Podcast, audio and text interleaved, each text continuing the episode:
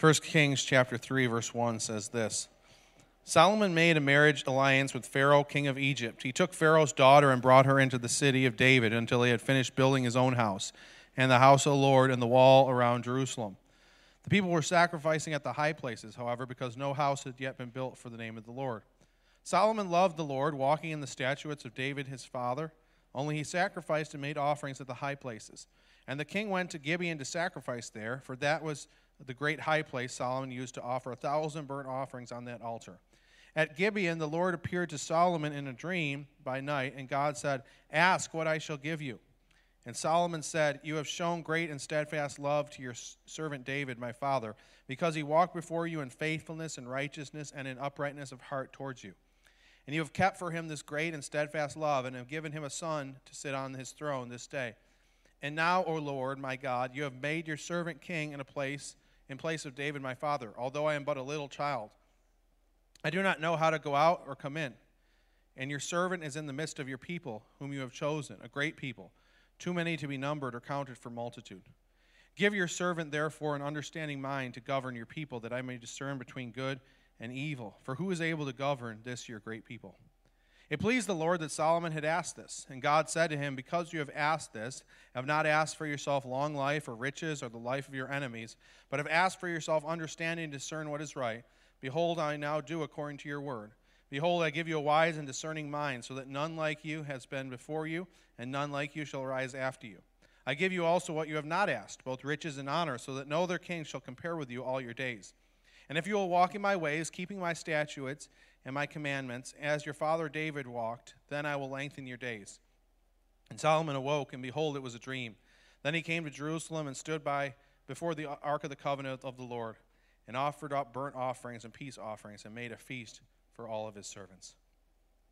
Well, it really seems strange to me that just a few short years ago, whenever we wanted to go on a trip, we had to take out this antique piece of paper called a map. And, you know, to plan out a trip, it was pretty involved. You know, if you were going a long distance, you had to, you know, write down all of the directions and, look at all the interstates and figure out what the best route was to take. You know, then of course it kind of moved to MapQuest you know, and then you typed in your address where you were, address where you're going, and then they, they would plan out the map for you. And once, you know, when we had maps, we had to be really careful about following the directions, following the street signs, to make sure we don't miss our exits. And the thing was, if you missed your exit, you could start traveling maybe an hour down the road, and you might not even realize you're going the wrong direction. You know, and then you see some sign that you know gives you the indication, oh, I'm going the wrong way. Today, it's different. You know, if we have a phone or a car that has a GPS in it, it's pretty hard to get lost. You know, we might miss our turn, but, you know, the GPS reroutes it for us. And the GPS tells us exactly where we are at all times. So it's hard to get lost uh, in the same way that it was in the past. But for one individual, there's a lady named Mary McLaurin, and she's very familiar with the feeling of being lost. And she has a disorder called uh, developmental topographical disorientation, or DDT. And what that means is she can't make a mental map of her surroundings.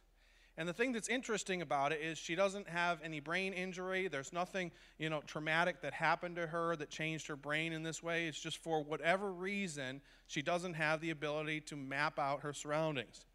So she describes a typical day like this. She says, I was staying at a friend's home and decided to take their dog Otis for a walk. As I started back, I had no idea where I was. I was only blocks from where I had started my walk, but I was lost. Fear and adrenaline pulsed through my veins, and I began to sweat profusely. My surroundings looked completely unfamiliar. It was as though I had been dropped into the middle of a foreign land. I hadn't written down the address of the home where I was staying. Walking in any direction would be just a guess. Am I closer or am I follow, farther away? Would I have had to knock on someone's door to use their phone to call the police? How could I expect them to return me to a place if I had no address to provide? Fortunately, eventually someone found her and brought her back to the house. But she continues and says, Those of us struggling with this disorder are often left with feelings of anxiety, depression, isolation, and self doubt. It's never fun to be lost. Can you imagine getting lost every single day when you go to work? Can you imagine getting lost, having to use a GPS to go to the grocery store that you've gone to a hundred times before? Now, we're not as familiar with being physically lost as maybe in the past when it was easier to get lost, but I think that we all can kind of get spiritually lost. And that idea of being spiritually lost can be kind of disconcerting. Here's what I mean. I, when I was in high school, senior in high school, and I was really struggling with this because uh, my greatest desire was to honor Jesus with my life. It was my greatest desire. That's what I wanted to do. But then the question was, how do I do that? What does that look like? Like, what college should I go to? And so I visited like three different colleges, and there wasn't a moral answer and an immoral answer. I mean, each of those colleges that I visited were perfectly fine colleges. And, and so there was kind of some ambiguity there, like how, what direction should I go in? I mean, they were in drastically different areas, d- drastically different strengths and weaknesses. And so I'm kind of lost. Like, my biggest desire is to honor Jesus, but what college should I pick? And then I kind of picked a college, then it's like, what major should I pick? I wasn't completely sure what I was going to do at that point. I felt like God was calling me to ministry. I wasn't sure, though, and so I'm like, should I study God's Word? Should I study something different? You know, and then while I was in college, I felt God calling me specifically to ministry, and He was calling me to leave the place where I was and go and study His Word and devote myself to His Word. And then from there, it's like, so where do I go? Do I go away? Do I study online? Then after that, I graduate from college. And I'm looking at seminaries. What seminary do I go to? Do I go to seminary? Visited three different seminaries. All of them were great seminaries. They had great programs, great professors. None of them was a wrong choice. And so I'm trying to figure out what's God's will for my life. I want to honor Him, but I don't know which direction I should take. There's a lot of decisions that we make in life that are like that. They're ambiguous. There isn't one right answer or wrong answer. But it also kind of leads us to kind of moral issues that we deal with today. There are moral quandaries and issues today where it's not clear how we should approach certain issues, and even where Christians might have different opinions on how to approach them. I'm not just talking about right or wrong issues, those are often easier to, to figure out, but how should we think about and engage with issues? Issues like how should a Christian think about reproductive technologies, issues like surrogates and intro uh, IVF and other things like that. How should a Christian think about the environment? How should Christians approach the transgender movement? How should Christians think about COVID? How should Christians function in a democratic society? You know, we're dealing with issues where it's not simply a right or wrong. We may know a right or wrong, but it's like, how do we engage? How do we think about these issues? And sometimes it's hard to, to figure that out. We hate that uncertainty. Human beings hate ambiguity. Author and therapist Virginia Satir once said this People prefer the certainty of misery to the misery of uncertainty. People prefer the certainty of misery to the misery of uncertainty. We don't like to be in that spot of, uh, of being unsure, of having that insecurity. And we want to know the answers to the questions of life. We want to know the answers to those difficult decisions. When there's a fork in the road, we want to know exactly where we should go. There's a lady, named by, a lady by the name of Anna Merlan is an American journalist who specializes in politics and religion, and she wrote a book in 2019 called Republic of Lies, American Conspiracy Theorist. And she devotes a chapter to the psychology behind UFO conspiracies. And she, she suggests that this kind of desire for uh, to learn about aliens is really a desire from for kind of like a wisdom from above to know the answers that we don't know.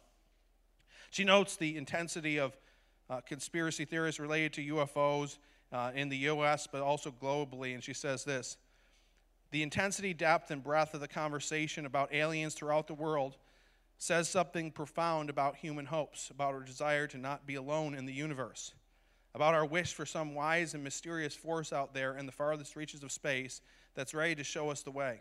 UFO enthusiasm coexists with a certain degree of New Age spirituality.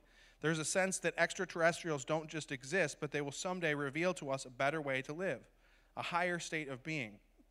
Merlan quotes astronomer and leading ufologist Jacques Vallée, who wrote, The UFO mystery holds a mirror to our own fantasies. It expresses our secret longings for a wisdom that might come down from the stars in new, improved, easy to use packaging to reveal the secrets of life and tell us at long last who we are.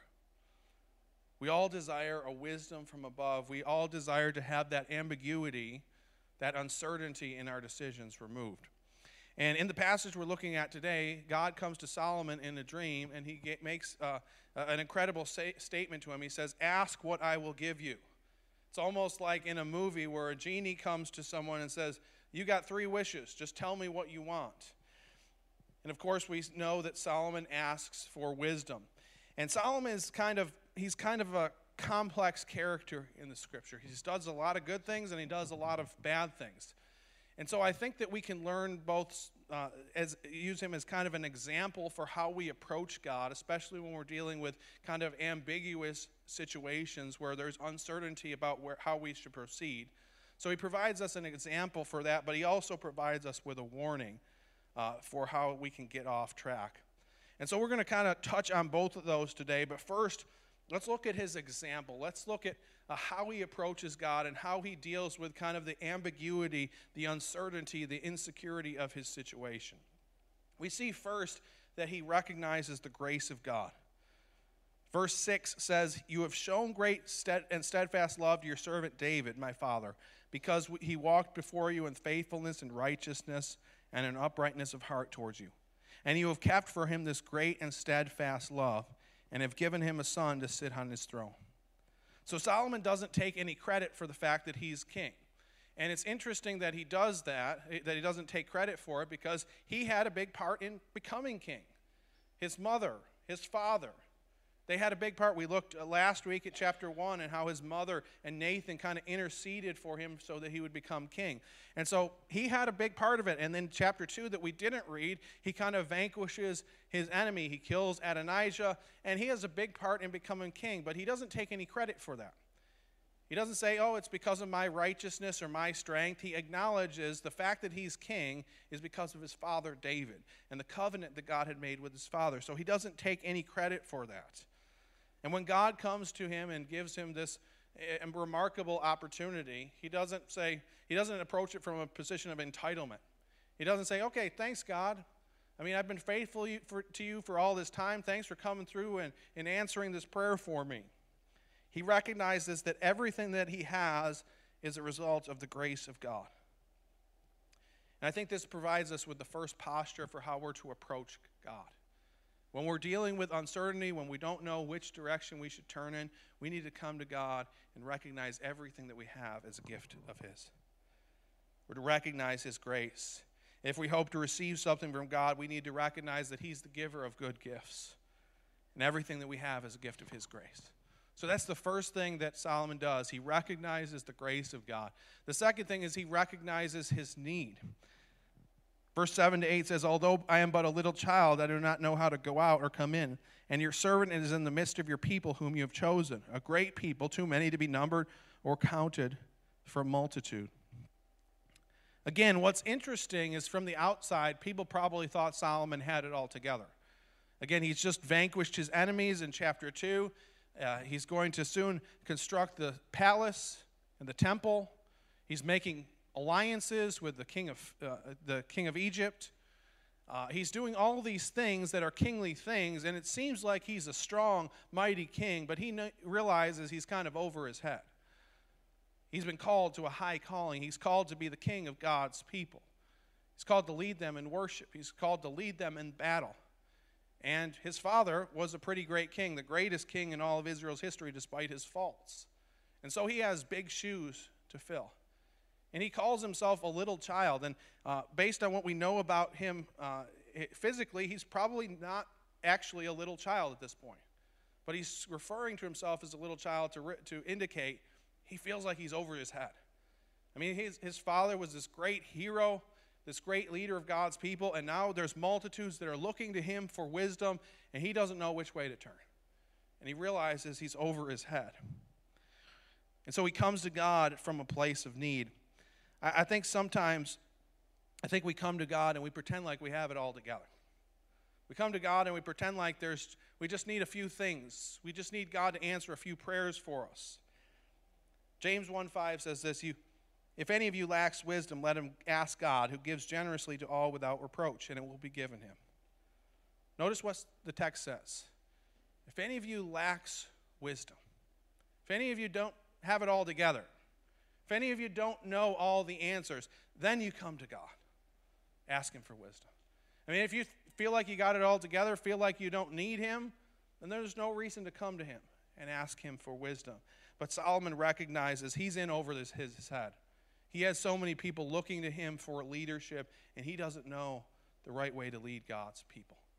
And the thing is, we feel like we have control of our lives sometimes. The truth is, we have so little control. In just one moment, our lives can be completely transformed. I was reminded of it this week, you know, I, the last few weeks actually. You know, I had plans for what I wanted to accomplish after New Year's. And, you know, I've been spending the new year doing funerals. You know, just in a moment, things change. I was reminded of it just last Saturday, not yesterday, but the Saturday before that. I'm, uh, I'm having some lunch with my son, have some things I was planning for the day, things I wanted to accomplish. Went to Home Depot to get, get some supplies that I needed, and my son Paul just starts having this severe allergic reaction, just out of nowhere. You know, we spent the rest of the afternoon at Children's Hospital. And, and thankfully, he was okay, but you know, you think about it, and we have such a little, small amount of control over our lives. In just one moment, everything can change. And so, all of us, when we approach God and we don't know the direction that we should turn, we need to recognize our need, recognize that we are in need of His grace each and every moment of the day. Recognize that He's in control. Abraham Lincoln once said this I have been driven many times to my knees by the overwhelming conviction that I had nowhere else to turn. My wisdom and that of all about me seemed insufficient for the day. We're all in need of God's grace, we're all in need of God's wisdom. The third thing that Solomon does that we can learn from is he prays for the right things. And God said to him, Because you have asked this and have not asked for yourself long life or riches or the life or the life of your enemies, but you have asked for yourself understanding to discern what is right. Behold, I give to you now according to your word. It's truly remarkable when you think about it, out of all of the things that Solomon could have asked for, that he had the humility to ask for wisdom, to ask for God to show him the right way. Now, I thought about this passage and thought about this incredible thing that God does in revealing himself in a dream to Solomon and saying, Hey, ask whatever you want from me. Tell me what you want. You know, and I thought about that and I thought at first, wow, that's really cool. What if God came to me and asked me something like that? But when I thought about it a little bit deeper, God does. He tells us in the scripture ask, seek, knock.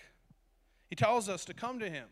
He's a perfect Heavenly Father. He longs to give good gifts to His children. And so He tells us to come and ask for whatever we need.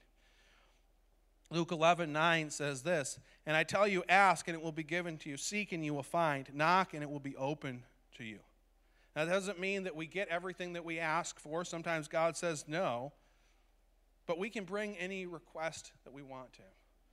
But the question is, what kind of requests are we bringing to Him? What kind of requests are we bringing to Him? Um, back in 1929 in the Rose Bowl, UCLA was playing Georgia Tech and uh, an incredible thing happened.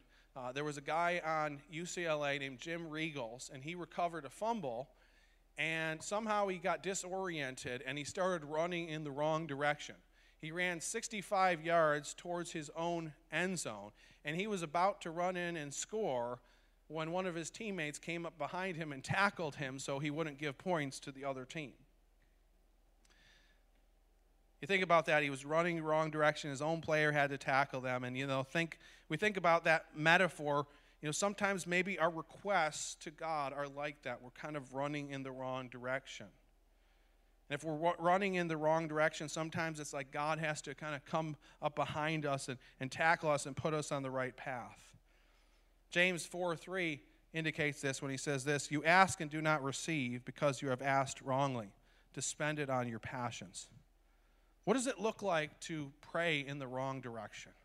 What does it look like to, to be going the wrong direction in prayer?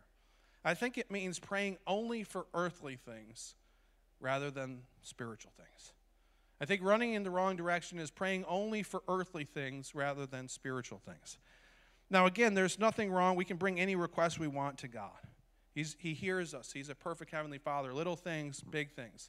But sometimes our prayer life looks like just kind of this list. It's like, God, could you uh, heal Grandma Rita? God, can you give me the money you need that I need? God, can you help me get this new job? God, can you heal my marriage? God, can you help me meet my spouse? And again, there's nothing wrong with praying prayers like that, and God encourages us to pray, you know, those individual prayers. But if all we're doing is kind of asking for earthly things, asking God to meet our requests, in essence, what we're doing is we're saying, I have the answers, I know what I need, and God, I need you to do these things. And, you know, we're coming to Him saying, God, these are the things I need you to do. Would you do them?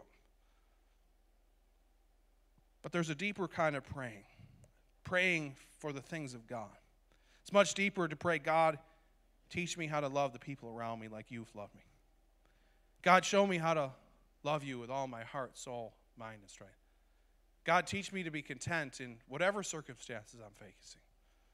God, give me your peace even in the midst of suffering and heartache. God, show me that you love me. God, give me the right words in this situation.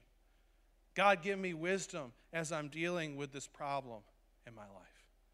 Again, there's nothing wrong with the other prayers, but it's a deeper prayer to pray, God, show me the direction, show me the way, versus saying, Here, I know the way. These are the things you need to do, God. Now, could you do them? And we're asking the right request like Solomon was. He recognizes the, the fact that what he needed most was God's word, God's wisdom in his life. It's like we're running in the right direction. And going back to that kind of football metaphor, you know, it's like when we're running in the right direction, when we're praying the prayers that God would put on our hearts, and it's like God is going before us, just kind of blocking, clearing the way for us. So, again, Solomon's response in this episode serves as an example to us in that he recognizes the grace of God, he recognizes his need, and he prays the right things. And this is kind of a paradigm for prayer, for how we're to approach God. We need to come to him with brokenness and humility, asking him to guide us, asking him to lead us in the paths that we should go. And so that's the positive. But again, like I said, we see a very complex character in Solomon. So, on the one hand, it says that he loved the Lord he was very wise, the wisest man to ever live. He was blessed by God in incredible ways. But he does some things that are kind of, at best, questionable. He kind of vanquishes his enemy, kind of a, in a bloody, ruthless manner. At the beginning of chapter 3, we see he enters into a covenant, uh, a marriage covenant with the Pharaoh of Egypt. Now, this was at best, at best, questionable. Uh, in Deuteronomy, it was very clear that the Israelites were not to intermarry with foreign nations. And the reason was uh, because when that happened, almost always the Israelites took that nation's gods. And we see later Solomon actually does that. He goes after other gods. Later, we'll see that Solomon tended to put emphasis on his own palace rather than the temple of God, than building the temple of God. Also, it says that Solomon offered sacrifices at several high places rather than having kind of one central location uh, to sacrifice. And eventually, we know the story ends very badly for Solomon. In 1 Kings chapter 11, it says this Now King Solomon loved many foreign women, along with the daughter of Pharaoh, Moabite, Ammonite, Edomite, Sidonian, and Hittite women, from the nations concerning which the Lord had said to the people of Israel, You shall not enter into marriage with them, neither shall they with you. For surely they will turn your heart away after their gods. And Solomon clung to these in love. So, again, he's a remarkable character. He loved the Lord, did a lot of good things, the wisest man to ever live, but he also made a lot of really dumb decisions. So, how, how do we reconcile those things? How do we have such a wise man making such poor decisions? I think it's kind of hidden in the text here. See, the, what Solomon requests in, in, in the ESV is uh, a request for an understanding mind. That's the way it's translated in the ESV. But a better and more literal translation would be that Solomon requested a listening heart. He requested a listening heart. In the book of Deuteronomy, chapter 4, verses 1 to 9, uh, wisdom is associated with a heart that listens to and obeys the word of God. So he asked for a listening heart that obeys listens to the word of God and obeys the word of God. But when God answers him, he answers his prayer and he gives him something that's slightly different. He gives him a heart of wisdom, a wise and discerning heart. See, there's a sense in which what Solomon has asked for when he asks for a listening heart is something that should have already been his. See, God had already spoken through his word in the book of Deuteronomy and the rest of the law, and God had spoken, and the king and his people were supposed to obey what God had spoken. So there was a sense in which he was already to have a listening heart. And so what God indicates is that wisdom, having the skill to be able to know the things of God and be able to apply them to, uh, to specific situations, does not negate the need to listen to God. You can't be wise and not listen to God. You need to have a listening heart, and you have to have a, a, heart that is wise as well. And so I think that's where Solomon gets tripped up, and I think that's a warning for us that wisdom does not replace obedience.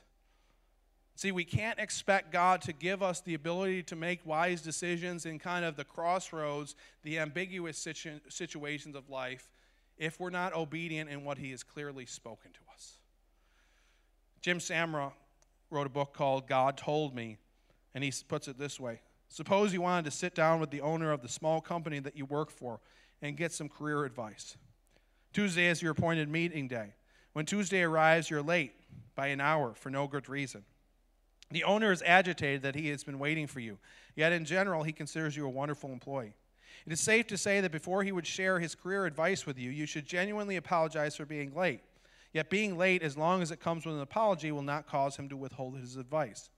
If, on the other hand, you are not a good employee and have been recklessly embezzling money from the company and the owner knows it, you should not expect him to share career advice with you. The only advice you should expect from him is stop stealing money and make restitution. So it is with God. If we're to receive guidance from God, we must apologize for any disobedience currently in our lives. But habitual, unrepentant sin will render God silent except for one word repent. I think Solomon, even himself, recognized this. Proverbs chapter 9, verse 10, he said, The fear of the Lord is the beginning of wisdom, and the knowledge of the Holy One is insight. Before Solomon is going to be able to make wise, godly decisions, he needs to listen to God's word and obey God's word, and that's where he gets tripped up. See, wisdom without obedience equals foolishness.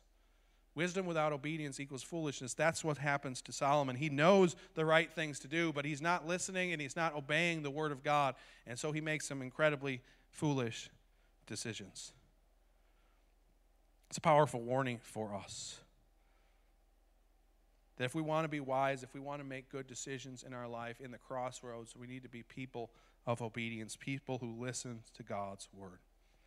And so we need to evaluate our hearts before and, and, ask God, is there anything that you've told me to do I'm not doing? And when we get that settled, then we come to God with humility and, and dependence and say, God, lead me, guide me, give me the words to say. Give me the wisdom that I need to honor you in this situation. And when we do that, when our hearts are right before Him, when we're listening to His word and being obedient and come to Him for guidance, He's pleased to answer that prayer. The scriptures say the way he answers that is through the Holy Spirit. He gives us the Holy Spirit to guide us, to give us the words to say, to show us the right path to take. And so he's pleased to answer that prayer for us. He'll guide us in the right direction. But our hearts need to be right before him, and we need to come to him in humility and grace, asking for his guidance. Proverbs 120 to 23 in closing says this Wisdom cries aloud in the streets. In the market, she raises her voice at the head of the noisy streets. She cries out. At the entrance of the city gate, she speaks, How long, O simple ones, will you love being simple? How long will scoffers delight in their scoffing and fools hate knowledge? If you turn at my reproof, behold, I will pour out my spirit to you. I will make my words known to you. So let's obey God, what God has told us first, and then seek his wisdom to guide us in those ambiguous, difficult situations in life when we feel like we're over our head, when we don't know where to turn. And when we do that, God will lead us, He'll guide us, and He'll go before us, and He'll make our path straight. Let's pray. Lord, we thank you for your great love for us. We thank you for your grace. We thank you that you're good and perfect Heavenly Father, that we can come to you anytime, night and day, and pour out our, our request to you. Lord, as a people, Lord, I pray that we would be people who listen to your word. That we would not be hearers only, but we would be doers. That when you speak, we act. And Lord, when we come to those crossroads, when we don't know where to turn, when we feel like we're over our heads, Lord, help us to rely on you. Help us to depend on you, knowing that your ways are higher than our ways. Turning to your wisdom and your guidance. Lord, as James wrote, James 1, Lord, we need your wisdom. We live in a world that's difficult, a world that's complex, where there's so many different challenges and so many different obstacles, so many different temptations. Lord, we, we don't know the way to turn. We don't know the words to say. Sometimes we don't even know how to think. Lord, we need your wisdom. We need your grace now more than ever. Lord, we love you. We thank you for always being there for us. In Christ's name I pray. Amen.